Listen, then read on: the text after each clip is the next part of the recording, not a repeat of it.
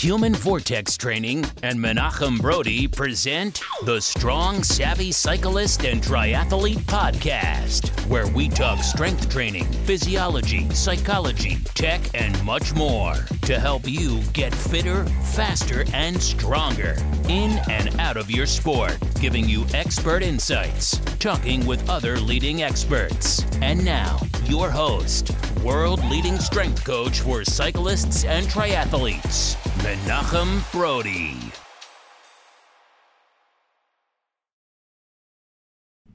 Hi, everybody, and welcome to episode 113 of the Strong Savvy Cyclist and Triathlete podcast. This week, we sat down with co author of the Triathlon Training with Power book, which is going to be released here on October 1st, Chris Myers. I should say Dr. Chris Myers, excuse me.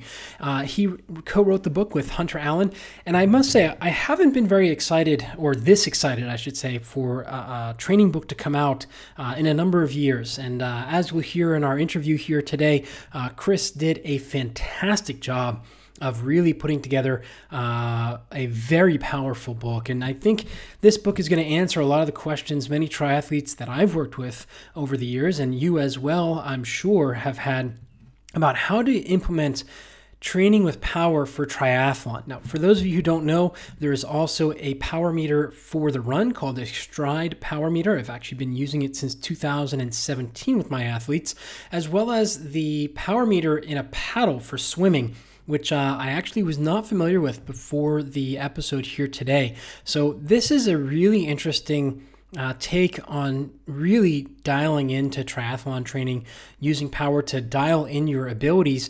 And what's interesting to me out of all of this is how Chris and Hunter put the book together to really have the details there, but not allow you to get bogged down. And that is truly an art. That's one of the hardest parts to do. You know, my book is, is being released here uh, October 8th in the ebook uh, version of it. And then shortly thereafter, we'll release the uh, paperback copy, uh, Strength Training for Cycling Performance. And this really is an art form to take these really complex models and to boil them down to the nuts and bolts and make it really easy for you to implement them. So, uh, Hunter obviously ha- had done that a number of years ago working alongside uh, Andy Coggan, Dr. Andy Coggan, to write the Training and Racing with the Power Meter book. Um, so, you know, with that, we really have some really great information uh, in that book and, and, this interview.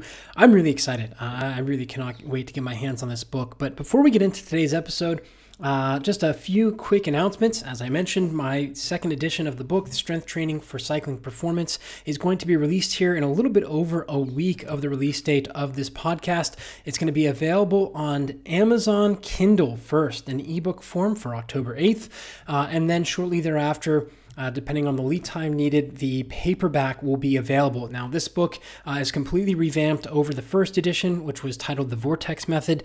And uh, you'll notice uh, upon purchasing it, you'll see that all of the uh, photos have been done professionally. We went out and, and did uh, some shoots as opposed to pulling from uh, my own uh, high end camera, low low end uh, photographer, uh, as well as going through and completely reordered, reorganized with lots of take homes, call out boxes, making it a lot easier for you to follow. Uh, and it completely reformatted and re-edited. So uh, a lot of great information in there. So if you haven't already pre-ordered a copy, there is a link in a show notes.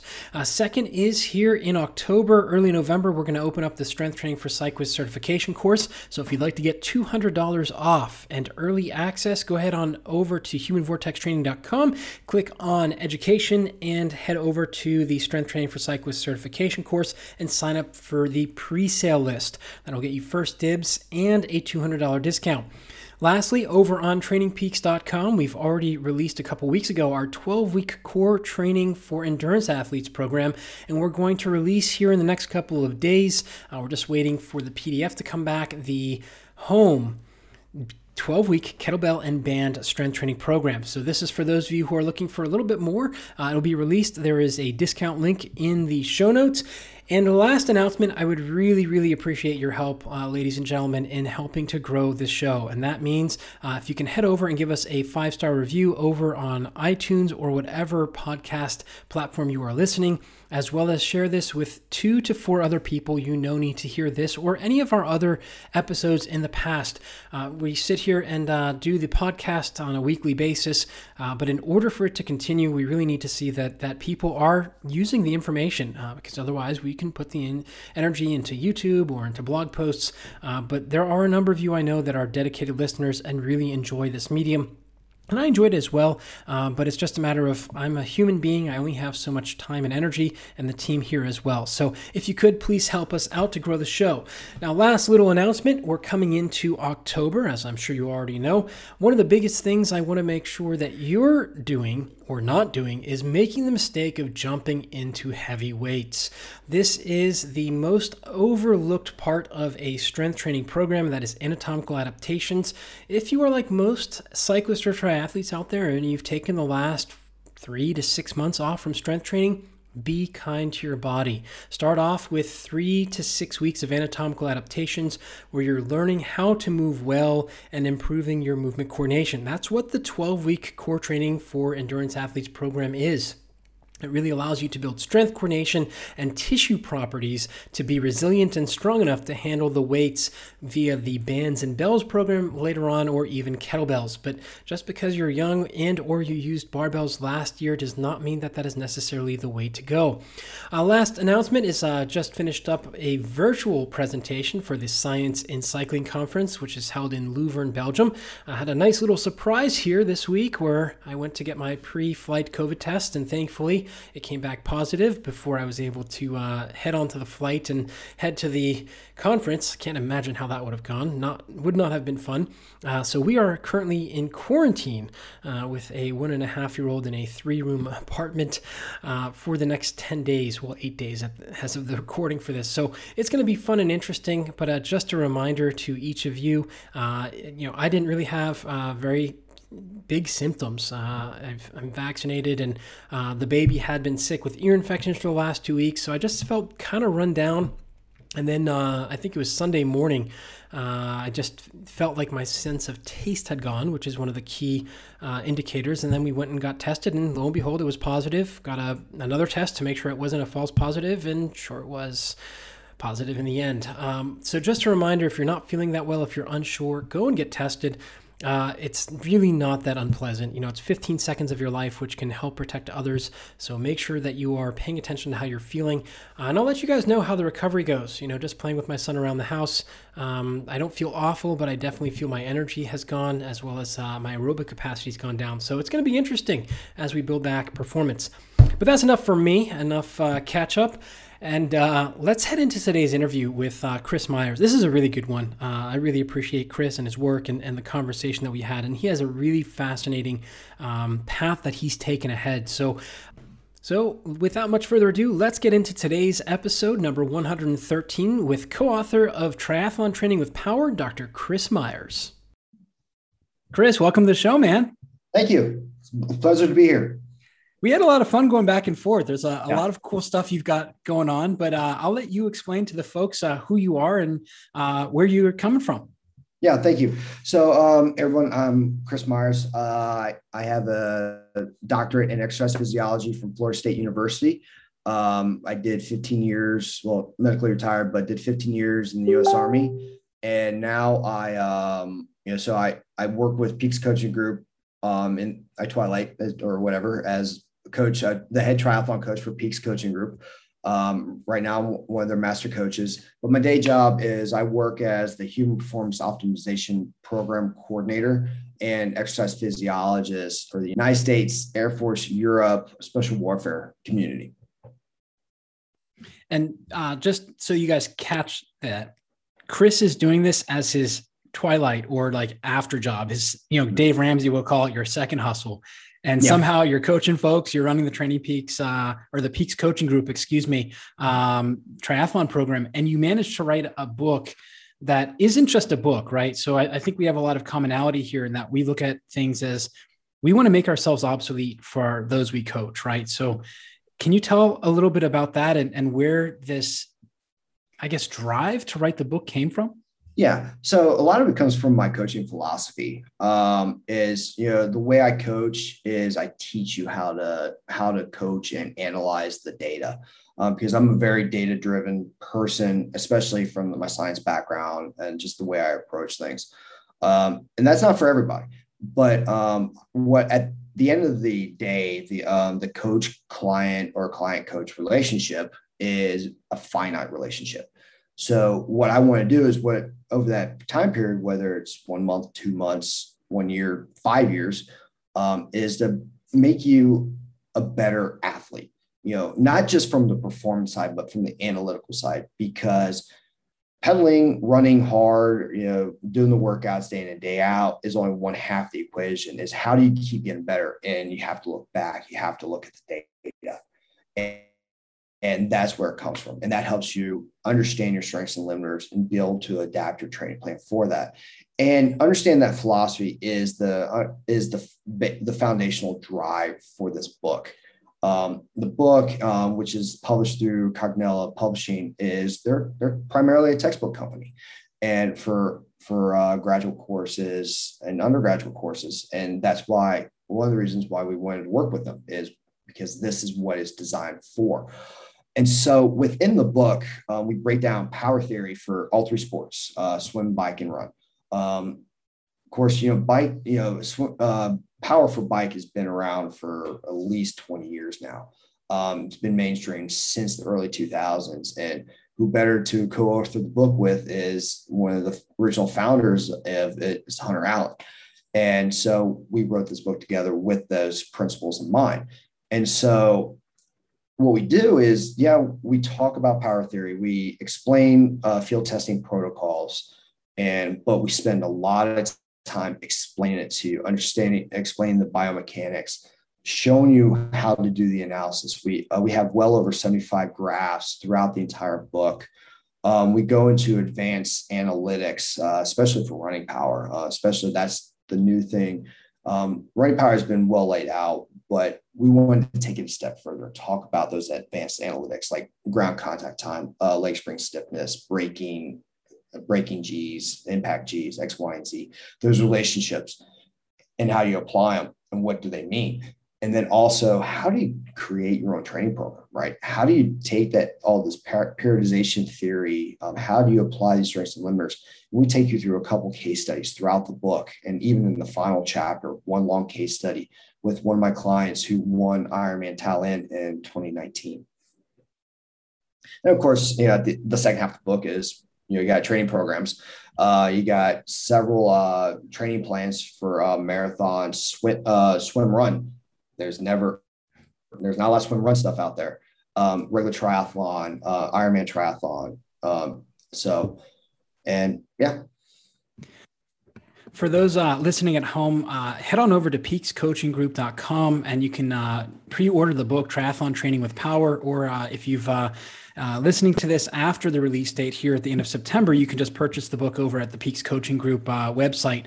And uh, yes, that is a hard pitch because everything Chris and I spoke about before we hit record and, and his synopsis here is exactly what everybody needs. I need it as a coach, you need it as a, an athlete as well. Um, now, Chris, I, I want to ask you because it, it is difficult, right? So we always have different needs for our athletes. So one that comes to mind, and I've already uh, sent her a pre-order of the book. She doesn't know it yet. She'll she'll get it when it when it ships. Um, is a half Ironman triathlete, and we've been working a lot on on leg spring stiffness, ground contact time, and we kind of have to choose one direction at a time, right? So, how does the book help the individual lay out like, hey, choose, or or does it help them choose the one thing to focus on, or do you kind of say, hey? Here's how to put everything together and leave it up to the the reader to say well i need to work on my leg spring stiffness. Yeah so i kind of lay it all out and let it be you know a choice for the client. Now we like for example with um, when we start talking about the you know leg spring stiffness which we call kind of like the advanced metrics um, there's a couple things we do lay out that you really kind of want to pay attention to. Um, lss is a good one. Um, and again, a lot of these metrics are highly individualistic. And so, um, yeah, there's ranges, but your LSS, your relationship between your stride rate and your stride length for your reversal oscillation is different than mine, right? Because it all comes down to your running biomechanics. And that's what these all relate to is how do you improve your running biomechanics to improve your running economy, not running efficiency, but running economy, right? And so, for example, LSS, um, there's, you know, is there's a there's a lot of conceptions out there. Um, but the one way that I really look for it is the fatigue factor, right? Is one, if your, your leg spring stiffness starts to decline over a long period of time, you're starting to see fatigue. And so when you start seeing fatigue build into this, you're going to start seeing changes in your metrics. That means your form's changing, right? So that should give you an indicator. Okay, what's going on? Am I instead leaning forward? Am I starting to lean back? Is my kick getting too low? Whatever it is, right? And you can understand that through training, you can start seeing that in a race. And so you can easily identify it. And once you identify, you start training. And that's what it's for. Yeah, for the listeners out there, uh, Steve Palladino was a, a, previous guest. We kind of got into this, and I know it took you down a rabbit hole there, Chris. So that was that was for right. a reason because uh, that's a recurring question that I'm seeing in emails. Is uh, I see my leg spring stiffness tapering off in my run. What do I need to do? And the answer is for triathletes, it's really a complex picture, right? You have the swim power, which doesn't relate to the bike power, which doesn't relate to the run power. Each of them has a different property uh, that needs to be trained. Do you mind sharing a little bit with that and and how uh, how you've driven that home in the book to separate those three? Yeah, well, for one, they're separated all three three different chapters, right? Um, that's the first way. Um, but the way we do it is, um, especially for the swim and the run, is really break down the biomechanics of it. Um, chapter three of the book is all about the, the physics and the biomechanics of swimming, which is very complex. Um, we don't dive too much into the bike um, because that's definitely well done. Um, now we do point out to the references if you want to go in there, you know, you can you can look that up. Um, and there it's well vetted out there. Um, there's actually some great YouTube videos out there on that as well. Uh, GCN, awesome. Um, and then the run. Now we do talk about the gait in the first uh, the first sections of the run chapter, and you have to understand the gait cycle to be able to understand how these metrics work. So the base one is always going to be, you know, of course you got power, but when we start talking about these advanced metrics, it's going to be stride rate versus stride length. Those two metrics, if you understand the relationships, will let you understand what kind of runner are you. Are you heel striker, midfoot versus toe? Um, now, there's definitely gray areas. Don't get me wrong, um, but it get, starts giving you that idea, especially from a um, from a satellite coaching perspective, because I always I don't always have a camera on a, on a person to let me see that, but you can start seeing that. And so, for example, um, the higher your stride rate is, the lower your stride length is going to be. The shorter your stride length is going to be because it, it's a it's a paradigm um, because the faster you go, the shorter your steps are going to be. So imagine running on a flat surface, right? Let's say you can run at 90, 90 steps per minute at a 1.12 meter stride, uh, stride length. But when you start going uphill, right, because you're fighting against gravity and Newtonian kinematics, whatever, however you want to talk about it, that stride length is going to drop, right? And the stride rate may stay the same, if you're if you're good at running hills, it will stay the same, or it could potentially drop as well, um, depending on how you're holding your form. And that's some of the feedback that you get. The next step is within that is your vertical oscillation, right? Because we want to go more horizontal than we want to go vertical. And one of the um, just from experience um, one of the things i've seen with successful triathletes who have running power meters is you try to keep that running uh, that vertical oscillation as close to eight centimeters as possible or below that. Because when you start going higher than that that means you're becoming more you're you're going too vertical and you're becoming more of a heel striker at that point. Um, the vertical is a very is tight that relationship is high tied closely to the uh, stride rate stride length uh, relationship. Can you talk about that a little bit? Because I've I've seen uh, seven and I've seen seen ten. Yeah, uh, been thrown around. So how, is the eight just from the sample size that you've personally coached and work with? Yeah, it's just from me. And you know, you're probably honestly you're talking probably around 20 athletes over the lifetime of me as a coach who with power meters, right? Um, and but again, it is still a highly individualistic um, thing, and we even say it's a rule of thumb. Right. It's a rule of thumb, um, but it's individualistic. And to get a good sense of this metric comes from your field testing. So it's doing the right field test. And for me is doing the 5K threshold test, which is roughly about 20 minutes. Yeah, okay, give or take a minute or two. It's not going to hurt anything. Um, and then getting those, you know, your power, getting your heart rate metrics, and then getting those advanced metrics, right? And then comparing that um, with your runs over time, right? Now, with like the threshold tests, um, I don't always like one data point. I don't, but so you can confirm it with the 10K, and that's what we do. And 10K should be, depending on how well trained you are, and we talk about that in there as well.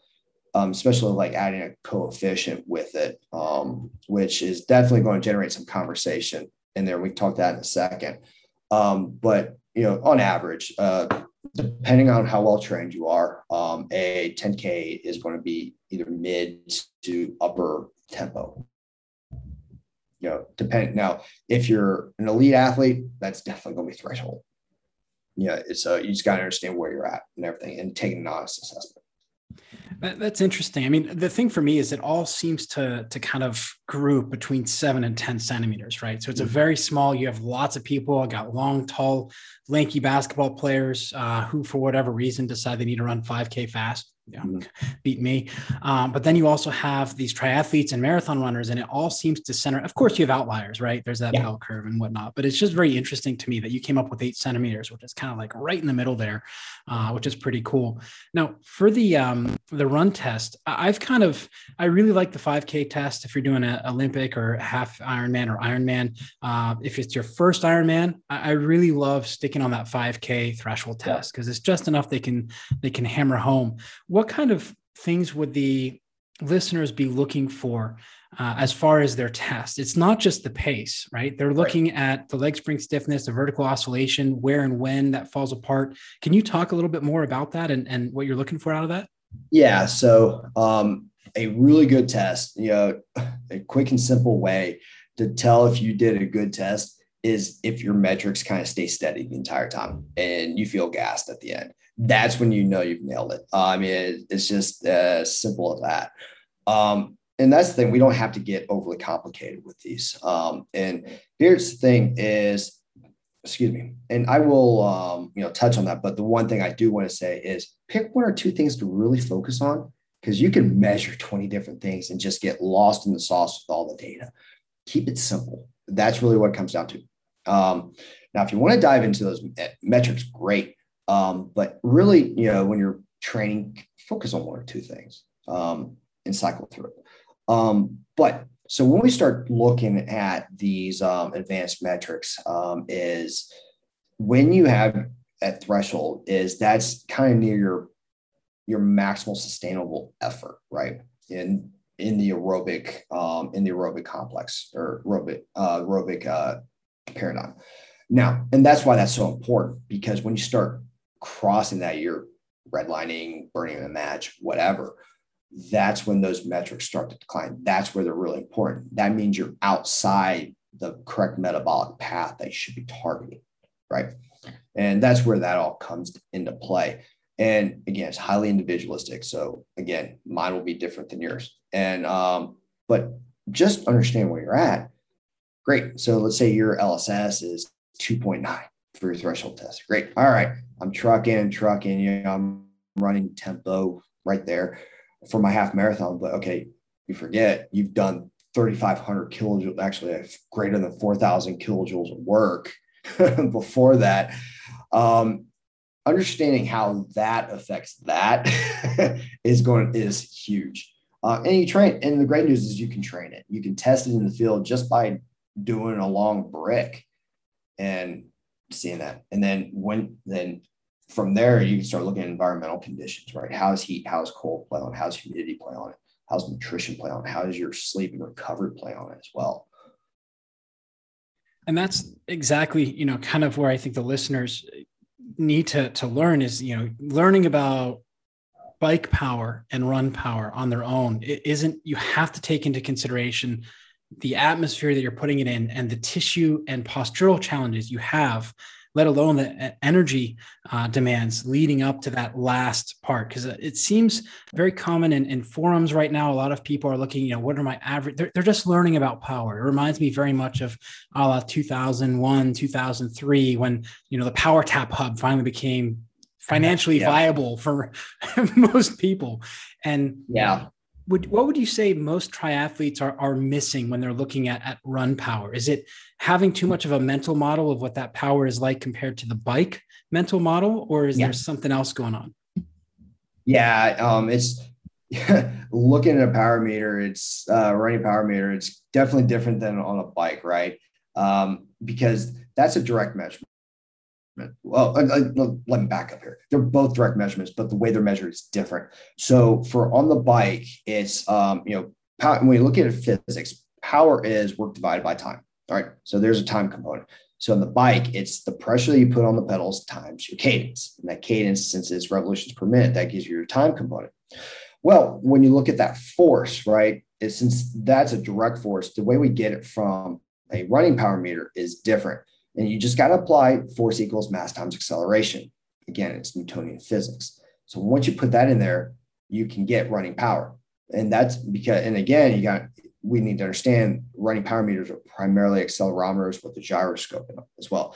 But that's also why it's really important to make sure, be honest with your body weight, because that gives you, and when you're programming it, so you get an accurate measurement of your running power and that's something uh, I think some people miss. Uh, I know I missed when I started with a Stryd Power Meter many years ago. Is that putting in the weight every morning? Weigh yourself before you go out for your run, because that drastically changed. When I went back uh, and did a month, I'm like, oh, let's try it and see how much. Like we naturally move between one and three pounds a day just on water weight, other things, and that really changes the training stress from your running and and where you're actually going to be able to dial in your performance those days, especially getting into a taper or a peak. You know, yeah, I would have to agree and disagree with that, especially towards the, you know, the more specialized portion of the um, of the training program, the taper, the peak week, and maybe in those last couple of builds. Um, yeah, you want to be a little more cognizant of the weight, but you don't need to weigh yourself every day. Uh, you know, once a week is good, you know, because again, we're not unless you're intentionally trying to cut weight. Um, the weight's like you said, the weight's not going to change too much. And okay, yeah, we get wrapped around TSS. Get me wrong, I'm I I I program by TSS, especially with my long course guys, uh, guys and gals. But it's it's an estimate, right? And there's going to be some de- deviation in there. And the last thing that we want to do is, oh, great, I got to get in there, weigh myself before my run. Well, I have an hour to run. It's 5 a.m just go out and run. I mean, okay, if you're off by a pound and a half because you ate a steak the night before um, versus um, a salad, right? It's not going to make a huge difference. Yeah, that was a missing factor. I was cutting weight the last yeah. uh, eight weeks, and it was r- way off. Uh, over the course, yeah. I think oh, well. the program I dropped twelve, I think something like that. So it's pretty significant. But that that's one of the things that some of my athletes in the past made, and I'm like, should have known better, you know, should have had a V8 kind of thing if you're in the, the early 90s. Um, well, speaking of, of power on the bike, power on the run. So everybody's pretty much aware now or has heard someone mention about the Stryd power meter, right? But what about for swimming? Is that just a mathematical equation you came up with, or is there something you guys are using? So uh, there's two different, there's two major um, products out there. The first one, one's dry side, one's wet side um, in the pool, out of the pool. So out of the pool is Vasa. Vasa. Uh, the Vasa trainer is a swimming erg- uh, ergometer. Um, imagine a rowing erg just for swimming. Um, Rob Sleamaker is the CEO over at Vasa, and they're very. It's an awesome machine. Uh, it, it really works the first four phases of the five phases of the front quadrant. Allows you to work on your extension, primarily that catch with that high elbow, the push and the pull, right?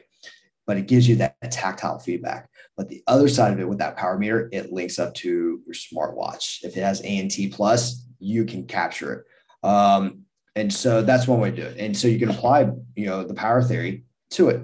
The next is in the water. and you have a company called TrainSense, which produces the Smart Paddle. The Smart Paddle is this. It's not very big. The um, now understand there is a little bit of a difference with the Smart Paddle. This is a true force meter. Okay.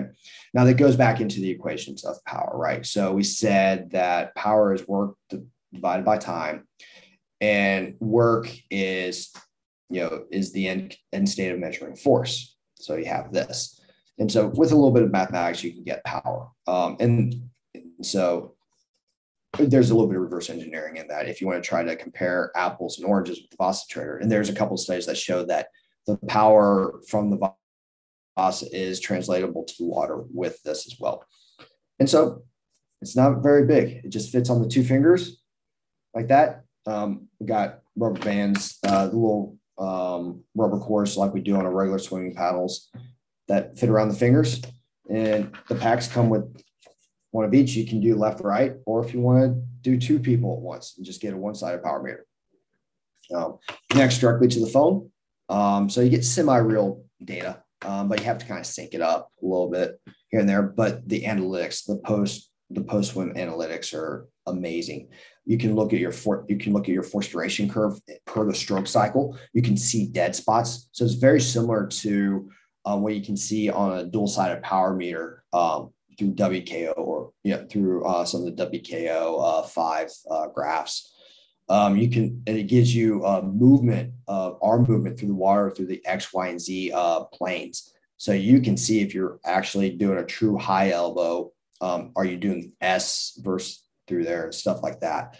And so it again, you get those advanced analytics, but you get the biomechanical analytics, which is awesome. Where typically you have to stick a camera under the water or have someone under the water with goggles and watch you. So, for the listeners, uh, the smart paddles are about the size of one third of your iPhone 10. Uh, they fit over, as, as Chris was demonstrating here, uh, fits over your ring finger and middle finger uh, and doesn't impede. It's not what you think of.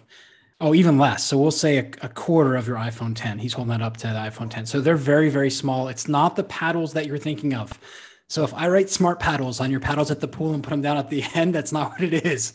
Uh, it is a, a, highly sophisticated and it sounds like very versatile.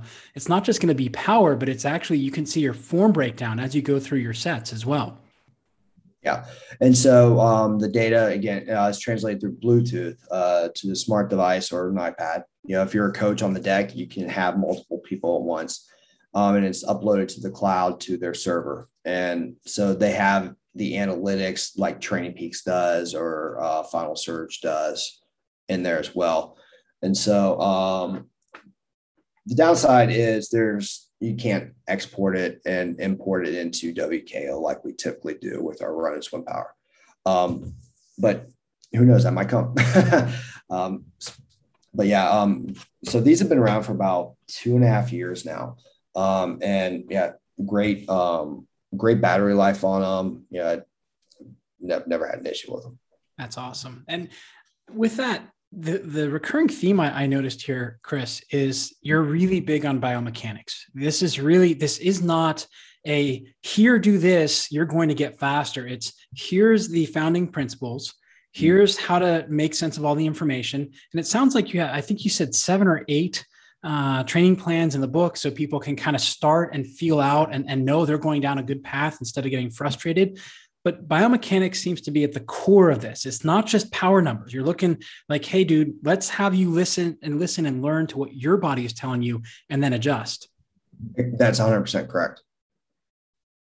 So that's really complex, right? Uh, having written my book, I'm like, how do I get the beginner strength training athlete in the and that's just strength training. I mean, there's only yeah. so many variables.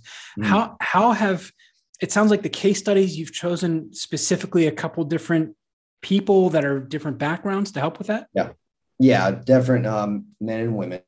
Um, most, you know, we've got uh, mostly age groups. We have one elite. Um, and that, again, that's an elite age grouper per se um, for the main case study and, uh, at the end of the book where we try to bring it all together. But yeah, it's just trying to, you know, we went when we were putting the outline of the book together, I was trying to identify, okay, what are some of the key elements that I've seen kind of consistently through my career? And that's what I focused on in the book. So some of those kind of those areas where I can always see. So for example, stride length versus stride rate, right? Vertical oscillation, LSS. Um, those are some of the big ones. Uh, swimming um, is you know, pace. Um, that's the big one uh, with there because again, the power technology and these metrics are still very new. Um, and then we focused on those, um, you know, and same in the bike chapter as well. Want to learn more? Check out humanvortextraining.com for more on this topic from Coach Brodie and today's guest.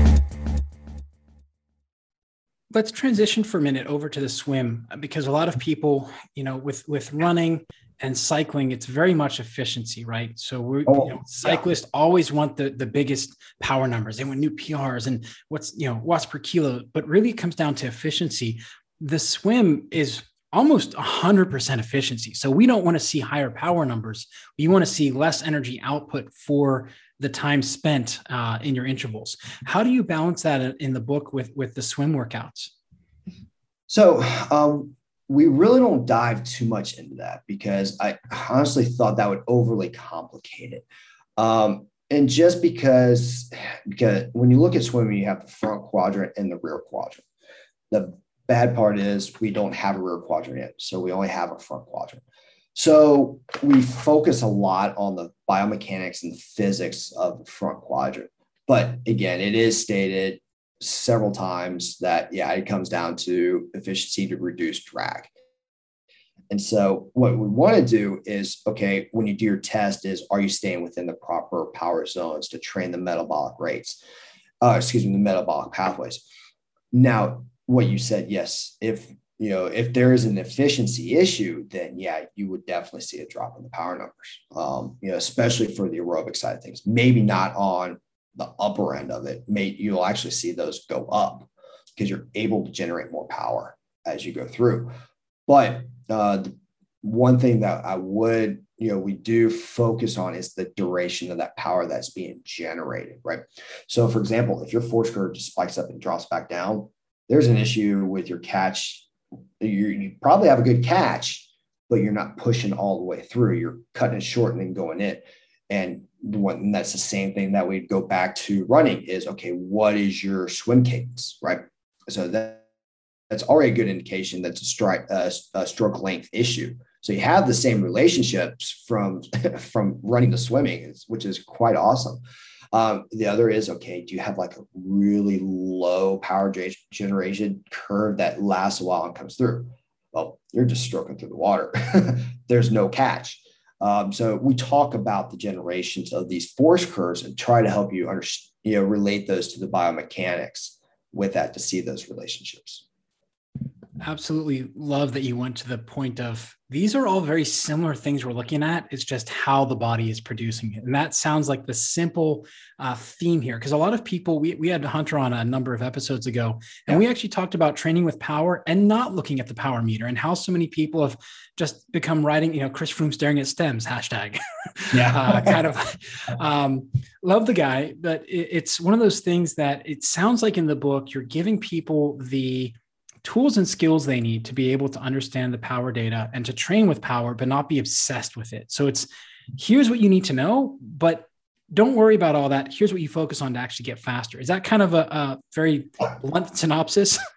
yeah, it's 100%. And if there's questions, and that's the, and the great part about this is if they have questions, I'm available to talk with it.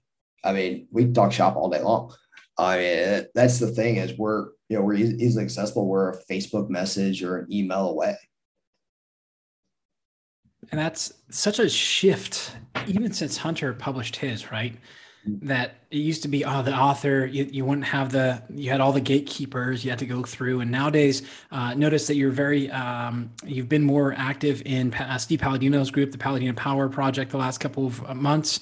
I'm, I'm guessing that doesn't have to do with the research on the book, but just like, hey, I just have all this information from writing the book let's see who else is around that I can kind of, you know, chip in and, and help with.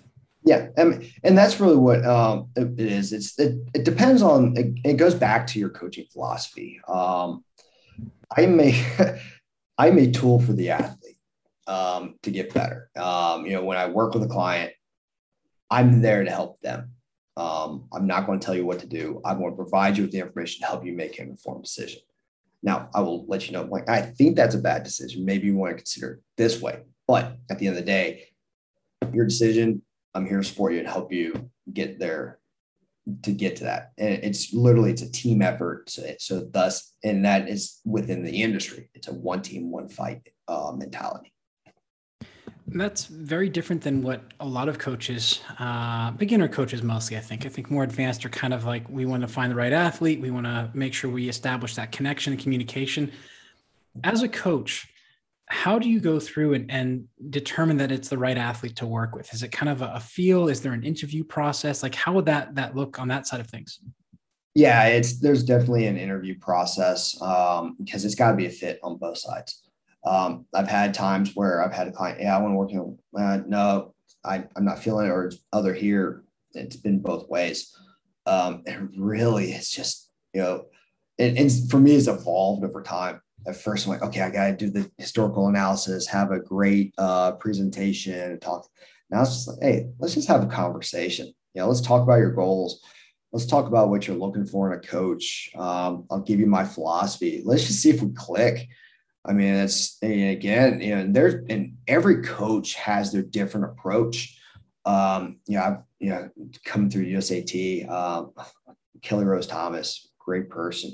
She takes it from a physical therapy standpoint. Um, like for me, it's very, uh, I'm very analytical. I'm a very data savvy person. We had others that look at it from a purely psychological approach, right? So it's just un- understanding who those people are and you know what kind of coach you are and what kind of clients that you tend to work with. So getting into that side of things, you know, it tends to be the very analytical minds get lost in those details. And, and just from the synopsis of the book, our conversation before here, uh, and also now, it seems like it, you're very analytical driven, but you've really developed that soft skill, or maybe you always have had it to understand like, here's this really complex thing. How do I make it easier for people to understand this? Because the power data out there, I mean, we, we talked earlier how everybody can have a, a, a lab that's almost clinical quality. if they have, you know, 5K, essentially they can spend, you got everything you need but how did you make that transition or have you always been like that or you, you have that analytical mind but can um, nuance these things to very simple you know like a, a third grader essentially i learned from my mistakes um, it really it's a learning process i mean definitely some of the um, background i have with the military um, you know how do you get to the point as quickly as possible um, it's it's been a lot of you know trial and error over the years um, you know experience helps build make you better. If you're willing to learn from your mistakes, you're going to improve. And that's been that's how I've developed that soft skill. Um, also, in just through experience too, understanding what are some of the common questions that I have. You know, when you start doing this for even after a year, you start getting the same questions over and over. Okay, you know what? These are just some things you just want to have in your hip in your back pocket, and because it's more, more likely not to come up. Um, but it's also understanding your client, right? I, I've got clients right now you know, they just want the bare basics. I got others who want to go into deep and everything. So it's understanding what your client wants, but also balancing with their needs as well, right? And so and going from there. Well, a number of the, the listeners here that have subscribed have, have sent emails in. They're, they're young coaches. Um, they're looking for great information sources. I think hands down, this is a no brainer. You know, the, the, the, risk return is, you know, uh, massive. Just the amount of work that you put into this and, and to make it uh, digestible, so to speak. You know, after having the conversation with Hunter and, and a number of other coaches here on the podcast, one of the questions that comes up to me is if you were to to take the book and just kind of take a step back and think about those young coaches coming in that are very research or evidence based in their approaches. That's the, the mind model that's coming out now, the mental model. What would you say are, are two or three things that they should keep in mind or remember as they're putting these principles from the book into practice? Yeah. Um, the first one is if it's measurable, you can we can pretty much measure everything at this point. Is it worth measuring? That's one of the first things, right? and you kind of balance that with the strengths and limiters with your client and what they want and what they need to see as well, right? So, I mean, if we have an age grouper who is just doing, you know, just doing it for a hobby, do we need to go out and buy all these gadgets, right? Or can we just get away with the bare basics, right? You know, it's having that hard conversation with them um, because it, it, all costs money and time.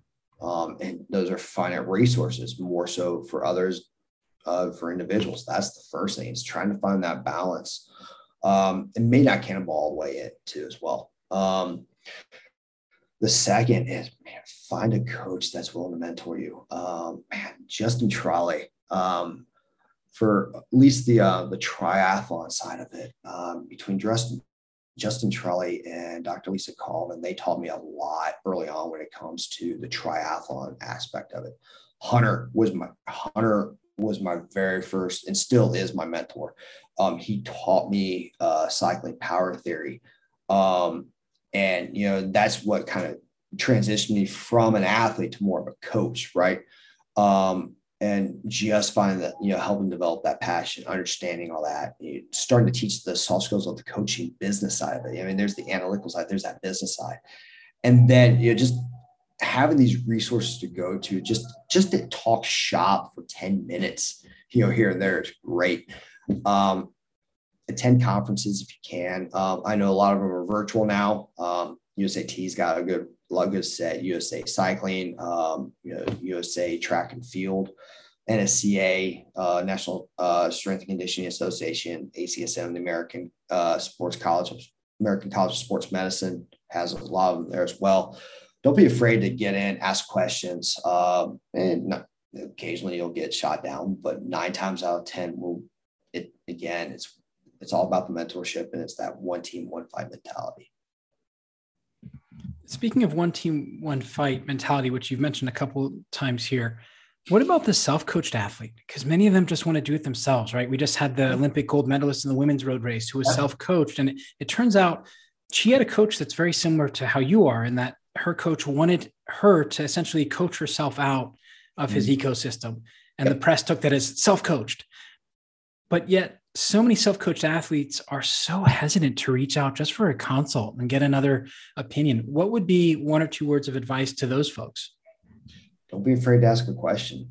I mean, that's the biggest thing is like, I, I had I don't know how many questions I've asked over my career to kind of get to the knowledge base I had um, then that's probably one of the driving forces of why when I retired out of the army is I went just back to school is I understood training, but I wanted to understand why. Um, and so I took the educational route. Um, you know, so don't be afraid to ask questions, whether it's to pick up, read a new book, listen to a podcast, um, you know, speak to another coach, um, stuff like that.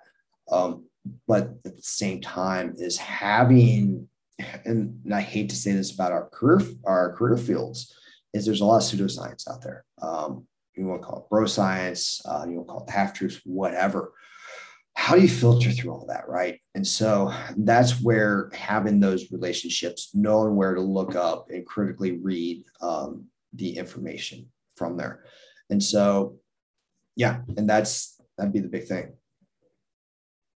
the pseudoscience is a fantastic point. I mean, that's such a problem, uh, as well as evidence-based practice being, you know, I, I, I think that for strength training for endurance sport, we're easily 10 to 15 years behind what mm-hmm. other, like if you look at uh, football or soccer in the US, uh, and the principles they're using now is is 10 to 15 years ahead of uh, endurance sport. What about the average person being able to read through the evidence and figure out because we talked about it here. You mentioned numerous times the biomechanics. It's about finding what works for you. Even before we hit record you were talking about how the first couple of months it might be structured but then it's flexible. It's kind of going with what the measurements are seeing you. How does the listener balance that? Like how any wow. words yeah. Do you have another time for another podcast on that one? Yes. Um, but let's, I'll try to keep it short and sweet. Is you, you got to critically think, right? And so, first off, is the same thing I tell my undergrad, uh, my undergraduates when I was teaching is where's the source coming from? You know, look at the website, right? Is it a reputable website? Okay, then look at the author. What is that author's background? Do they, you know, are they are they self-taught? Um, are they regarded well within the industry? Or do, it, do they have the educational background? Then look at the sources they cite, right? For one, if they don't cite sources, okay, you may want to take it with a grain of salt. But then, okay, if they start citing sources, great. Look at, you know, pick a couple of those sources. Look where they're coming from. Um, if they cite a um, if they cite a peer reviewed journal, great. Pick up that journal. At least read the abstract, right? See if they're actually taking the conclusions, because a lot of times you'll find that people just read the abstract and just pull that conclusion and throw it out there. Well, you got to look at how that study's structured, right? Um, because research looks at one variable typically one variable. That's how the scientific method works. You take one variable, you test it over and over again. Okay, once we confirm it, we change another little variable, run it over and over again. That's the scientific uh, method. And it gets distorted that way, right? So critically think and read what you see. I honestly do that with this book. Um, we lay out, we cite and we lay out our sources out there. Um, and if you can't find it, hey, email me. I'll gladly send it to you. That's awesome, man. Uh, one last question before we go, uh, just on that point, actually, is there one or are there one or two books that you read that kind of were the, the light bulb for you in your career here that just kind of changed how you look at things in the critical thinking aspect? Yeah, I mean, it, it's you know, ex-phys books, right? It's just what understanding the human, you know, in the military we call it the human weapon system, right? Um, the human body is it's a system of uh, it, it's a system of complex uh, processes and it's okay we got normal physiology but then when you start exercising change one or two of those variables and the physiology is completely different especially when i was working with uh, divers uh, with the navy when you start talking hyperbarics completely different so that's you know that's really kind of what you know spurred all this into you know what it is today. That's awesome, man. Uh, Chris, if you're up for it, you know, in a couple months, once you're done doing all the podcasts around the book launch, would love to have you back to talk uh, about the critical thinking. Uh, can you share with the folks where to connect with you, where to find the book, and and uh, where they can get more information here? Yeah. So um, yeah. So I'm easily found on Facebook. Um, Chris Myers. Um, you can. Um, I've got that's my personal. You also find my uh, Peaks Coaching Group. Uh, you know the official webpage that I, you know, I post um, client accolades, um, some articles, Iron Man stuff, X, Y, and Z. Um, I'm on Twitter as well, uh, PCG Myers, um, M-Y-E-R-S is the handle. Um, for the book, yeah, definitely. Um, if you go to www.peakscoachinggroup.com um, backslash uh, triathlon, triathlon training with power, um, with underscores underneath. Um, I'll, I'll gladly send you the link. You can find it there and uh, pre-order the book. Uh, the book is due to, to be released roughly on September 21st. Uh, excuse me, September 20th with shipping uh, pretty close after that. Um, yeah. And pretty, you know, and you can also email me at C Myers, M-Y-E-R-S at peakscoachinggroup.com. I'd be more than glad to field any questions and, you know, yeah, go from there or just talk shop. Chris, absolutely a pleasure to have you. This is a new cornerstone. I haven't read it yet, but just our conversation, uh, you clearly know what you're doing. Uh, and this is a very, uh, it sounds like thoroughly thought out book. It wasn't just throwing a bunch of like, here's a run and cycling. It was very much, here's the foundation, guys. It matters, it depends, and make it your own. Yeah. And I just, you know, at the end of the day, I hope it generates the conversation. Um, and if you get one or two new things out of it, it met the goal. That's it for this episode of the Strong, Savvy Cyclist and Triathlete podcast with world leading strength coach for cyclists and triathletes, Menachem Brodie. Don't miss an episode. Hit that subscribe button and give us a review. For more exclusive content, visit humanvortextraining.com or get the latest expert videos from Coach Brodie on the HVT YouTube channel at HV Training. Until next time remember to train smarter, not harder, because it is all about you.